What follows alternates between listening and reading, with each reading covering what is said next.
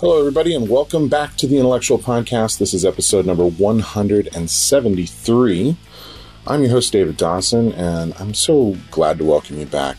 We took a couple weeks off. We've just been too busy. Things have been going crazy around here. But it's no excuse. Shows have to get back up and running. So we're going to continue with our New York journey in today's episode with... director, actress, Margaret Grace Hee. One of the beautiful things about going to a city that you've never really hung out in before is meeting new people and then having those new people introduce you to more new people.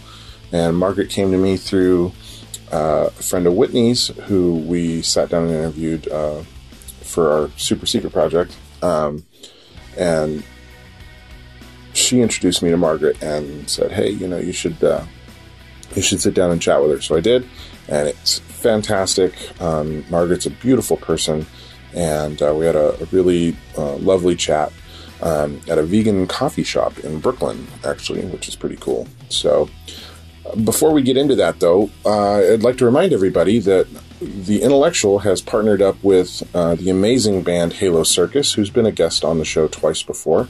And Halo Circus is currently on their first nationwide tour, promoting their new album, their first album. And it's wonderful. If you haven't listened to Bunny, you absolutely should. It's on iTunes. Go check it out. Allison Iraheta and Halo Circus just completely freaking rock out on this album. And it's a wonderful bilingual album. And even if you don't understand the words, like, Allison's feeling just drives these songs forward in a way that is truly inspiring. So Halo Circus is on their first nationwide tour. They're going to be coming to San Diego as the next to final stop on their tour on November 10th at 7 p.m. They'll be playing at The Irenic. We're partnered up with them, so we'll be interviewing Halo Circus earlier in the day for the podcast and our super secret project. And then we'll be joining them at the Irenic that night, where Creature Canyon and Ocelot will also be playing. Creature Canyon, they're an indie rock with a southern twang. They got echoes from the British rock explosion. And Ocelot, psychedelic blues rock. It's going to be a really cool night. I mean, these are three really good bands. The Irenic is a cool venue. Tickets are only $10 online right now. They'll be $15 at the door. And the whole night is being done as a benefit night for the Irenic's Youth Homeless Shelter. So you're encouraged to bring canned food or clothing for the Youth Homeless Shelter. It's going to be really cool. It's a chance to give to the community. It's a chance to come enjoy some really great music. And we'll be there, so make sure you say hi to us. You can check out all the information you need and find tickets at halocircus.com. So we'll see you on November 10th at the Irenic. And on November 3rd, we'll be at Museum of Photographic Arts to MC the Q&As for a focus group's big screening night. Check out that Thursday night this coming week at MOPA at Balboa Park. And information for that is available online. Just take a look at Ryan Castleman's Facebook page or Yvette Angulo's Facebook page and get details there. So a couple big events coming down the pipeline. And now let's sit down for the chat that I had with Margaret Grace Hee on the 173rd episode of the Intellectual Podcast. Talk hard and enjoy the mindgasm. The Intellectual Podcast starts now. It is Margaret Hee. Yep. Don't know where that last name came from still. You don't? No. That's interesting. Yeah, we think it was a shortened from like O'Hay or something Irish. But oftentimes, like an Ellis Island change, or For some reason, my family's never been able to track it, which is odd. But yeah, lots of people think I'm, before they meet me, think that I'm Asian. So I was wondering that, yeah. But I checked your website out. Yeah, okay, yeah. Not Asian. Yeah. So that's fine. I don't hold anything against you for not being Asian. I'm only half Asian myself, so I hold no bias. Yeah, I actually had to change my when I was I lived in Chicago before coming here for 4 years. Yeah. And I was primarily acting, and I had to change my sort of like, I guess, stage name from Margaret Hee to Margaret Grace because I was getting called in for roles that I was like not appropriate for. Well, there could be some fun in that, though, right? I guess, but I felt like wrong, I stopped. We're not in the era where John Wayne can play a Chinaman anymore. Yeah, well, I mean, Scarlett Johansson is like definitely, and that's definitely taking that on full force. That's a huge letdown. Yeah. As a fan of that franchise myself, like I can't believe that they cast her in that role. I know. Yeah. So, what is it you do primarily? Well, primarily right now I'm teaching actually. But I went to grad school for directing, and that's where Joy and I met, and directing theater. And so primarily directing. What is it about directing that made you want to be a director? Well, it's taken me like a long time. It took me a long time to sort of like synthesize how I got to this, but I was acting for a long time. I got my BFA in acting from the College of Santa Fe, New Mexico. But before going there, I was in a theater program in California that was very much focused on devised work, which like as a teenager, I found very therapeutic. And that's what really got me hooked on theater, but I didn't have a term for what it was. And then I decided I was going to pursue a degree in acting, and then I went to do that, and then found that the sort of while the production value and everything was like wonderful, the traditional theatrical presentation and being involved in that as an actress, I found like mind-numbing. And I started directing in undergrad. And then when I left, I just said, I'm going to try the acting thing. I just spent a shit ton of money getting this degree. Like, I'm going to. And I also started a small theater producing entity, which was like essentially me doing Sam Shepard plays in my living room with my friends for like 3 years. Well, you got to start somewhere. You got to start somewhere. And like, you can do that in Chicago. Cause you can afford to have a place with like a living room that's like a decent size. So I take it you can't do that here in New York. No. But so I was doing that and simultaneously pursuing my acting career. And it just felt like every time I would do a play, it sort of felt like a chore. Like showing up to the theater every night 4 weeks in a row, and then like going to commercial auditions where they make you do ridiculous things. And so I had a meeting with a mentor of mine who said, if you're going to go to grad school, go now. And so that's how I ended up diving in. And I think what it is as a director, you have a lot more... it does feel like you have, in a way, a bit more control over your own career, and you have more autonomy. Right. And I feel like I can actually work on projects that speak to my values, whereas an actor, I mean, I don't know. I just got out of grad school, so who knows? But I'm saying all this.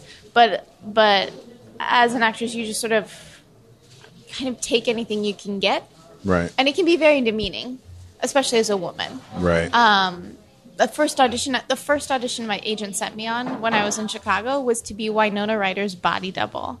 Yeah. And I showed up in pasties and a G-string. Those were the qualifications. And I almost got it too. But it was like, is this what I just spent like $40,000 going to school for? So it's weird, right? Like you spend that much money to essentially become just a product. Yeah. Yeah. And that's what and that was confusing to me. It was boring.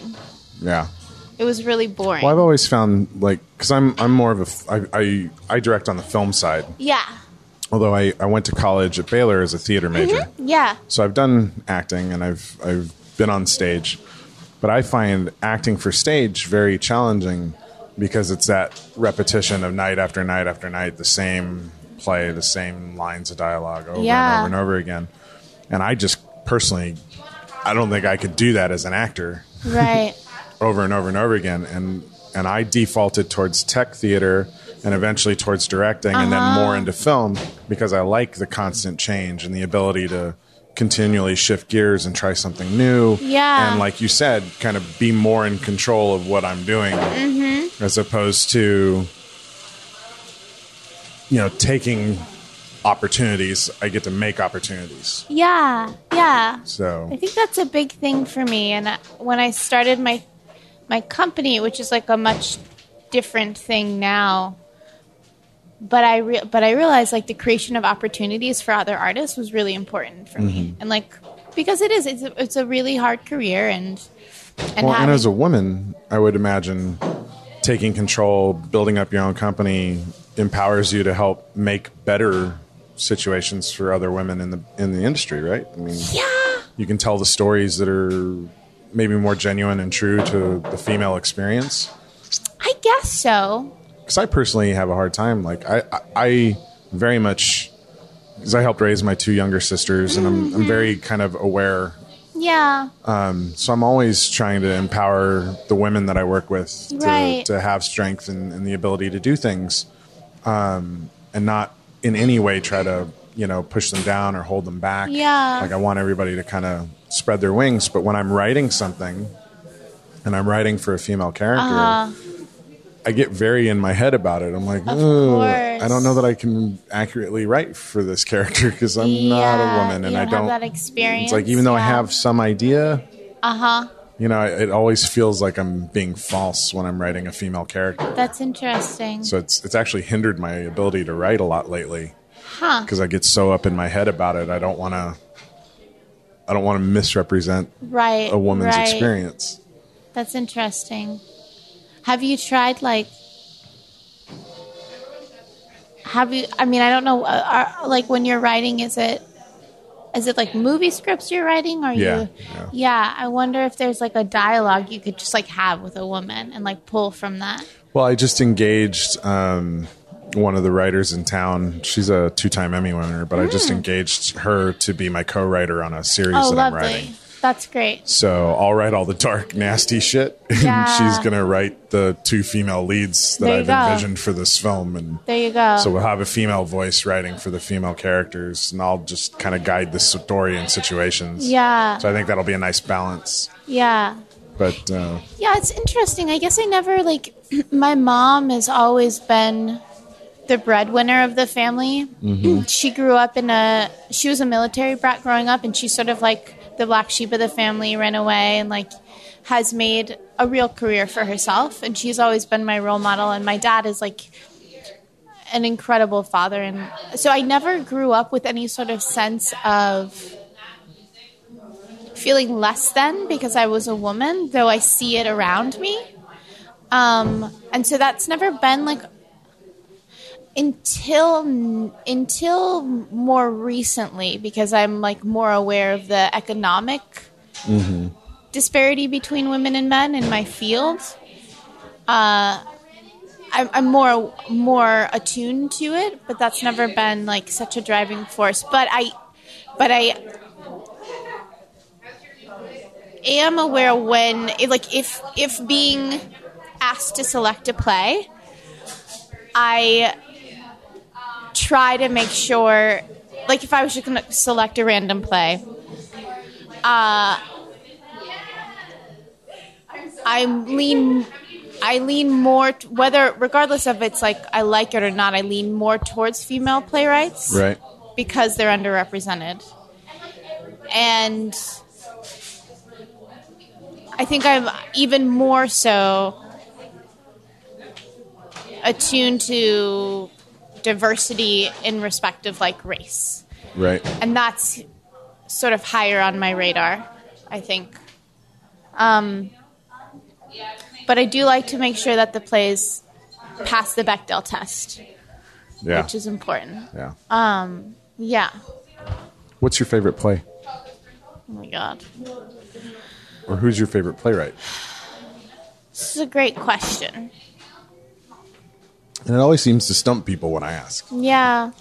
I feel like, you know, it's an ever-changing kind of thing. For a long time, it was Sam Shepard. Yeah.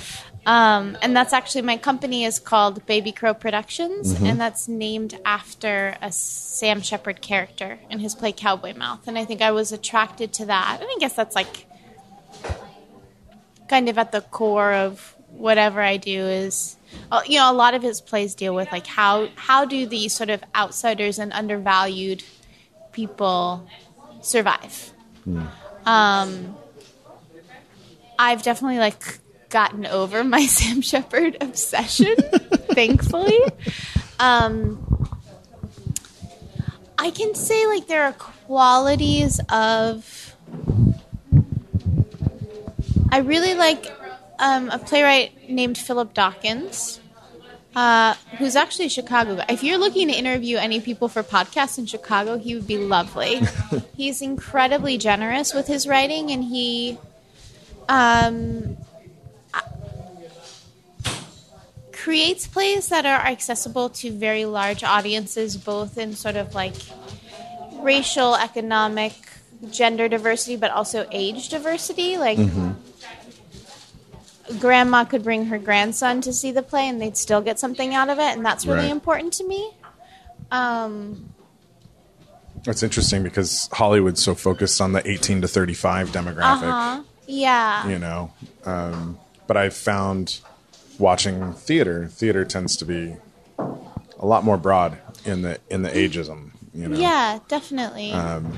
So I try to go see plays at the Old Globe in San Diego as much as I can. And we got a pretty vibrant theater community in town that I'm kind of getting reacquainted with the last couple of years. That's lovely. But yeah, it is interesting kind of that dynamic shift between theater and film. That film is so focused on young, pretty faces while trying to tell universal stories. Yeah. Yeah. But theater seems to do a better job of telling the universal stories by being less focused on the young, pretty face. And yeah, I mean, being a bit more age appropriate across the board. Definitely, I think more age appropriate, you know, obviously like as society changes, so do the sort of challenges that the theater industry faces. So it's like either you're going to rise to that challenge or not. And I think there's definitely, because of what's going on socially in this country, I think there's definitely like a real demand on theater to respond to it. And I think some companies and artists are much more, are rising to the challenge much more effectively than others.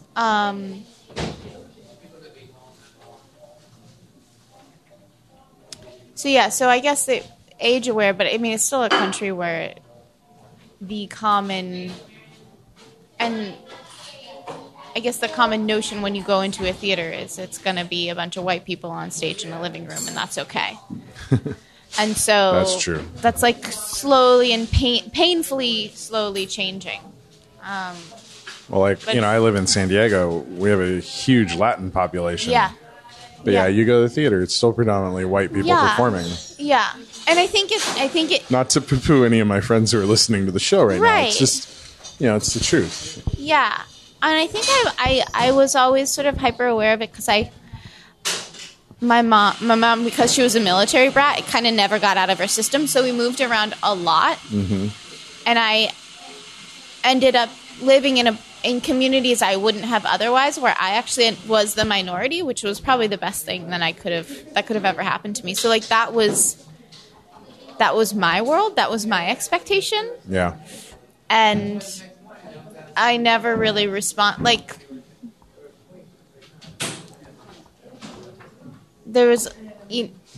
a lot of plays that people sort of worship that I just don't respond to in the same way. And I think that's maybe my moral compass, but a lot having to do with like how I grew up.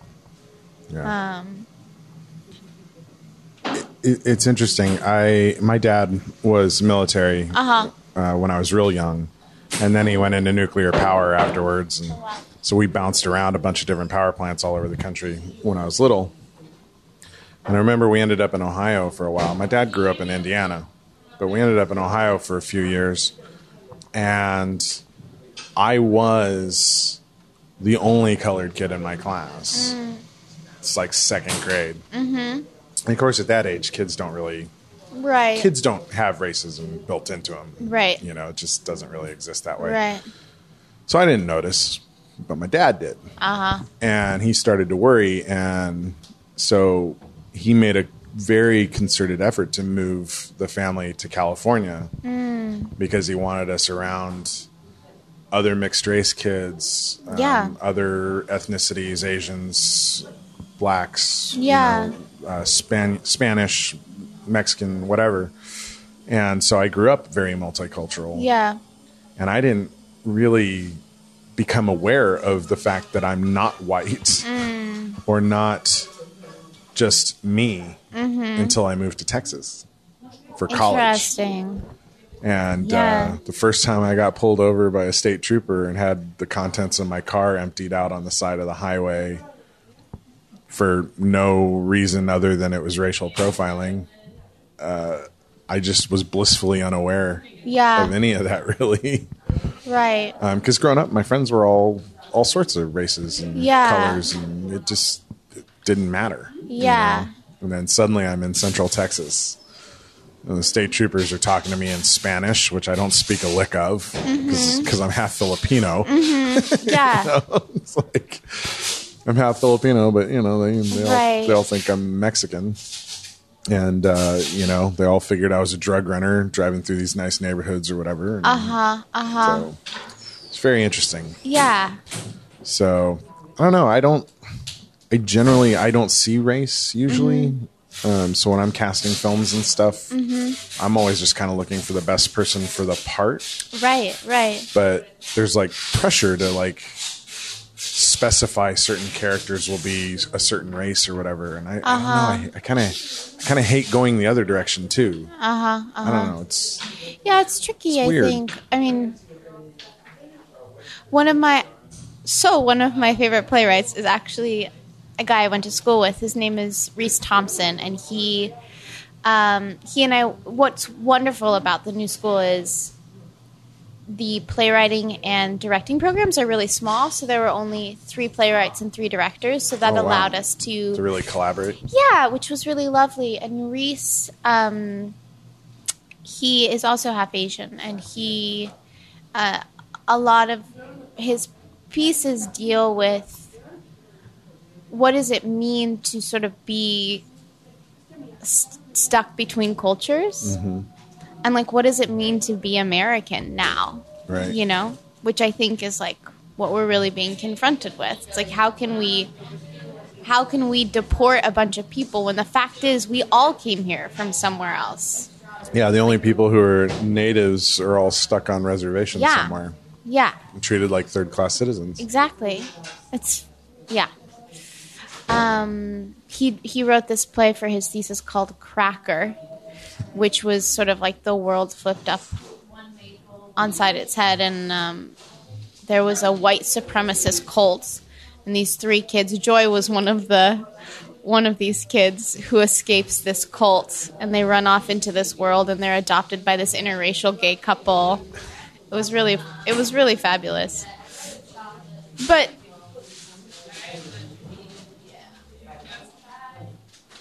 I find myself, like, in the same mindset of just, like, casting who's ever best for the part, but also,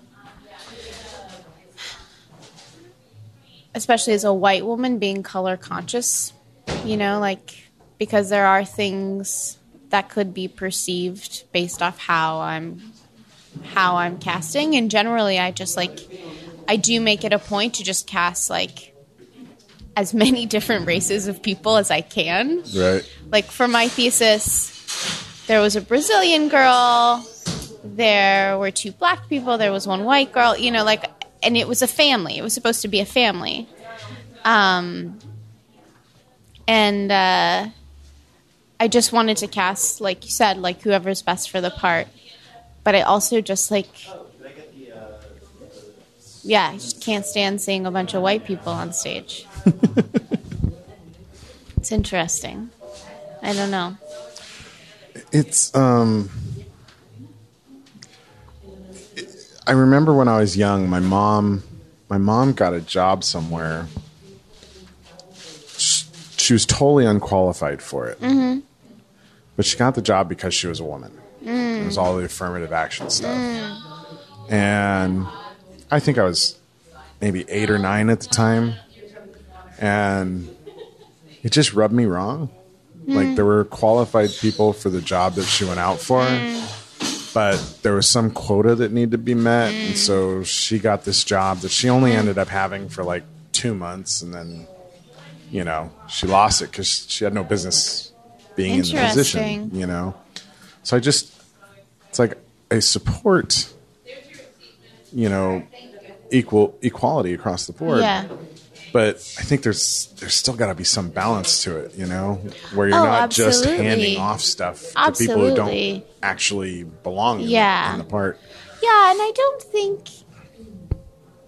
And that's a wider issue than... It's a wider issue, absolutely. And I don't think, like, I've heard a lot of people responding to that, a lot of white people responding to that, like, up in arms about not getting into schools mm-hmm. because they're white, you know? And there's still, like, if you look at the numbers, there's still a huge disparity between, right. you know? Right. So I don't think it's, I don't know. It's a big issue. I go out to, I teach out in Canarsie.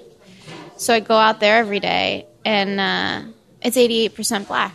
I'm like the only, and I do wonder if I love working with the kids. Mm-hmm. And I wonder sometimes though, am I intentionally putting myself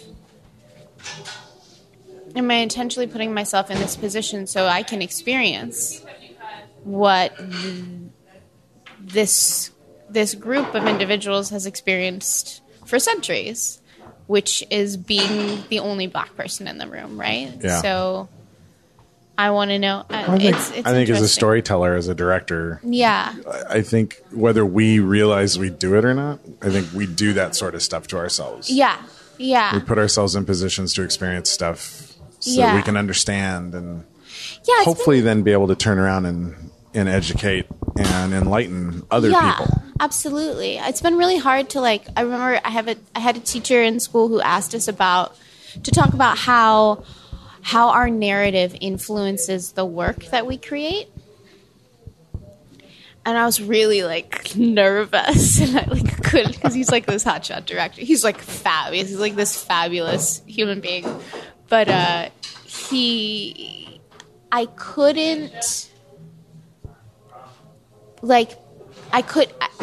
talk about what my narrative was, why it was interesting, or what it was, how it was speaking to me. I always felt like I used theater as sort of an escape. Right.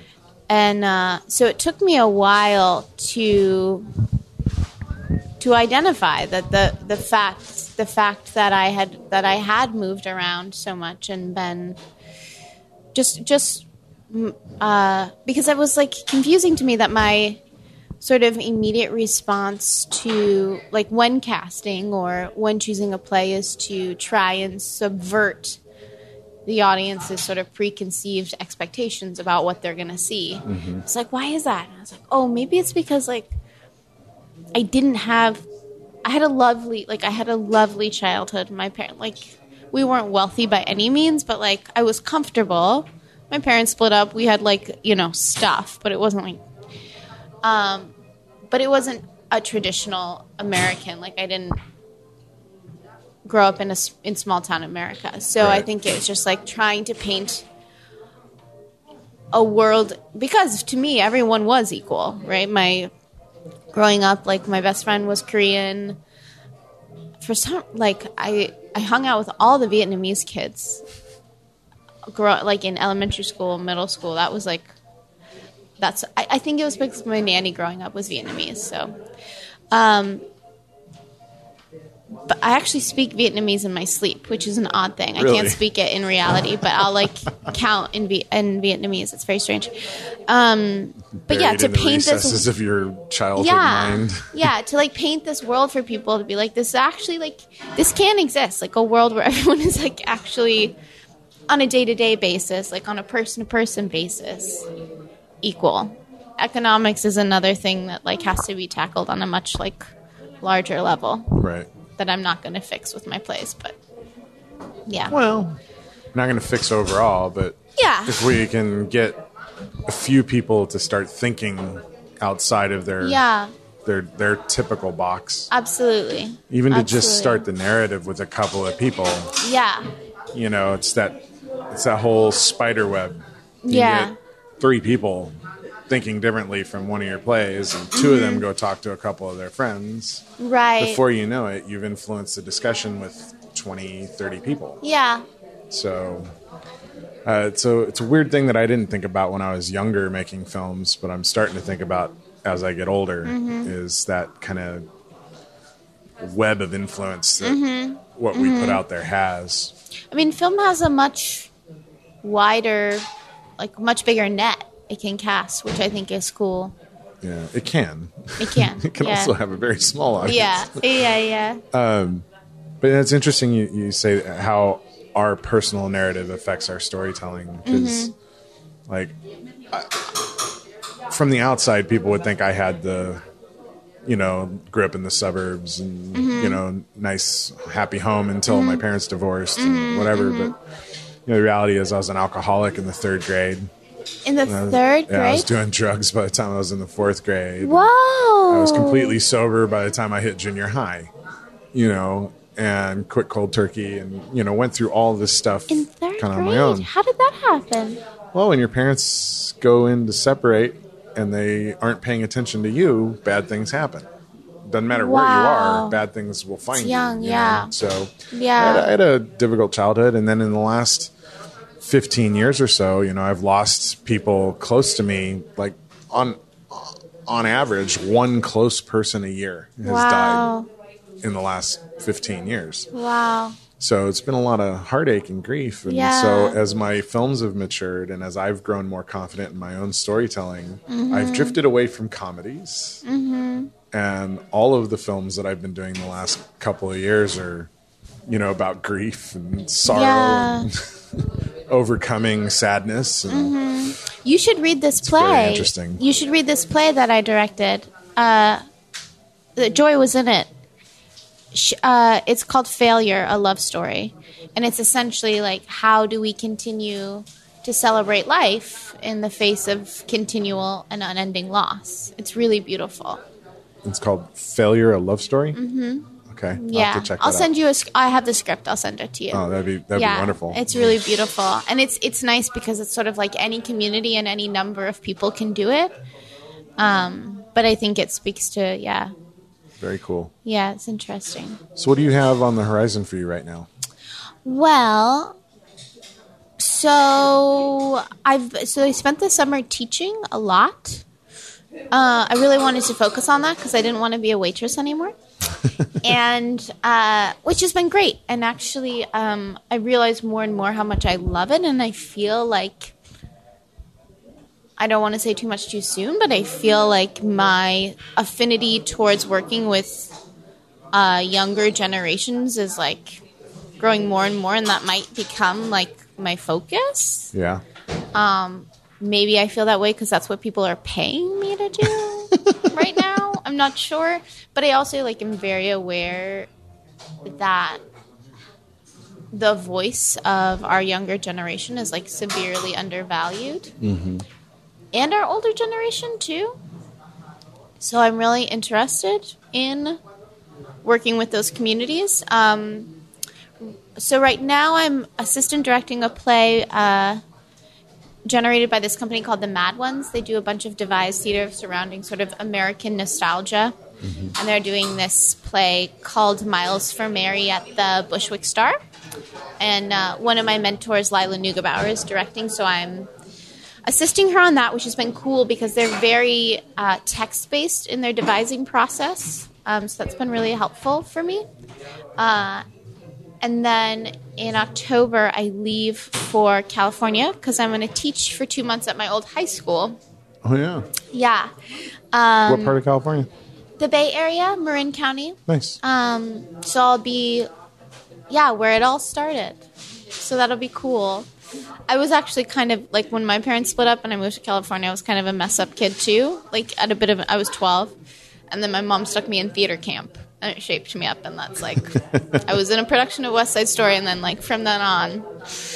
You had your focus. Yeah. So I'll be there, and then things are sort of, like, up in the air. I might be assistant directing a play called Native Sun at Marin Theatre Company. There's a lot on the horizon for my company, Baby Crow Productions, that we're sort of trying to hash out what the direction is there. Yeah, I don't know. I don't love living in New York City. You're the first person to say that out loud really? While I've been here. Yeah, I don't. Actually, somebody last night was literally saying to me, oh, this German couple that were staying at this Airbnb, they're like, we've not met anybody who does not love living in New York. I was just, like, I'm sure there's somebody somewhere. I just don't. I think it's because, like, in a way, not money-wise, but, like, environmentally, I've been very spoiled in terms of where I live. Like, I lived in the Rocky Mountains in Colorado, and I lived in Marin County, and I went to school in New Mexico, so, like, you like to be surrounded by some nature. Yeah. Yeah. I feel, like, hungry for it. Yeah. And I was fortunate this summer to, like, I was in Colorado. I was in, upstate New York. Like, I was able to, but now that I've been back and now that I'm not sort of in the bubble of grad school, I'm like, what is this life in this concrete jungle? I miss seeing mountains. Jungle? Like, it's fun to see the skyscrapers, but I miss seeing mountains. Oh. I've only been here 12 days now. It's rough. But, like, I miss... the horizons that we have back on the West Coast. Absolutely, yeah. And it feels like I'm not, like, a religious person in any respect, but, like, when I feel most sort of connected and, I guess, spiritual in a sense is when I'm in nature. And I feel like... Yeah. So I'm sorting through that reality. And, like, right now I have a life where I can leave New York for periods of time and come back. And so... Just do that bi-coastal thing. Yeah, we're trying to figure out my boyfriend. He lives here with me, and he is a restaurant guy, but, like, doesn't want to open a restaurant here in New York. So we're just trying to figure out, like, what is home base. Right. Adulting. Totally adulting. I mean, we've got it, like, everything's, like, for living in New York, we're doing pretty well, but it's still tricky. Yeah. It's tricky. Yeah. I don't know how anybody does it living here. Like, I hear how much rents are and whatever, and it just freaks me out. It's crazy. Everybody complains about rent in San Diego. I'm like, it's nothing compared to here. Yeah. I mean, we've worked out, we live really close to here, and we have a 2-bedroom, and we have a friend living in the 2nd bedroom. So, like, for me, financially, I'm paying, like, nothing, basically, to live in New York, which is amazing, but, like, then we daydream about, what would our life be like if we move back to Chicago, and we'll, like, Craigslist Chicago apartments, and it's painful. It's like the quality of living there is so different, you know? Yeah. It's tricky. Yeah, where I live in San Diego, we have a front yard and a backyard, and it's a 4-bedroom house. And, that's lovely. So it's really nice, 2-car garage, the whole bit. Yeah. We don't have public transportation. Right. But I have a really nice Prius. And yeah. And, like, who really likes riding the subway anyways? I mean, like, let's be real. Well, that's what I was thinking coming down from the Bronx yesterday. I was like, it's taking me an hour and a half to go 3 miles. Yeah. Oh, yeah. I mean, going out to... I always struggle saying this word. Canarsie. I always want to say Canarsie. So I go there every day, and, like, it's 4 miles away.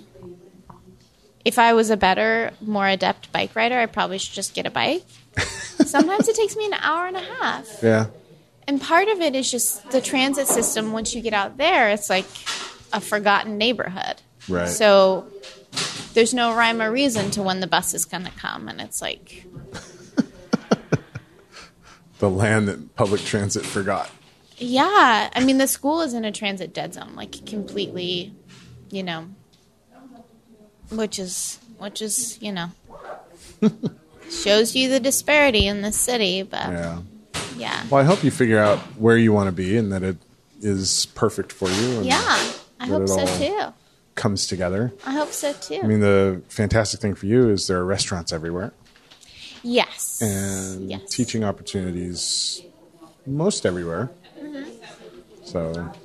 Yeah. We'll figure it out. And certainly theaters everywhere. Yeah. To varying degrees. Yeah, I think that's the thing is I also am a big proponent of building theater communities in areas where there's not as much, mm-hmm. and also generating theater with communities, not necessarily just like bringing theater to them, like generating work with them and addressing things that they're concerned about. Right. Well, there's just so much theater here already. So yeah. Though I guess I could like start a theater company in Canarsie. Because there's no theater out there. I see the wheels spinning. Yeah. Yeah. Well, maybe we can reconnect sometime down the road. Yeah, that'd be great. If you're in California. Yeah, I go to the Bay Area occasionally. Yeah. And I'm probably going to be coming back to New York a bit more frequently in the future. Lovely. So let's reconnect, have you back on, see where things have fallen. Definitely. And, catch up. And definitely. Cool. Thank you for chatting with me. Yeah, thanks for coming to this vegan donut shop. I love that it's a vegan donut shop. I know. It's so I had cool. no idea that's what I we're I'm so glad that you're vegan. Yeah, like, what a great, excited. Like, super serendipitous. I usually go to coffee shops. I'm like, no, I'm good. I'll pass. But I was like, vegan donuts? Yes. Brooklyn's, like, super vegan aware. There's this diner near here called Champs. I went there with my boyfriend the other day because he was, like, super hungover. He's like, I just want a burger. We went there not knowing it was vegan. Definitely got, like, a bean patty and was disappointed. But I enjoyed it. Yeah. So you check it out. Cool. Yeah. Hello there, citizens. I am the terror that flaps in the night.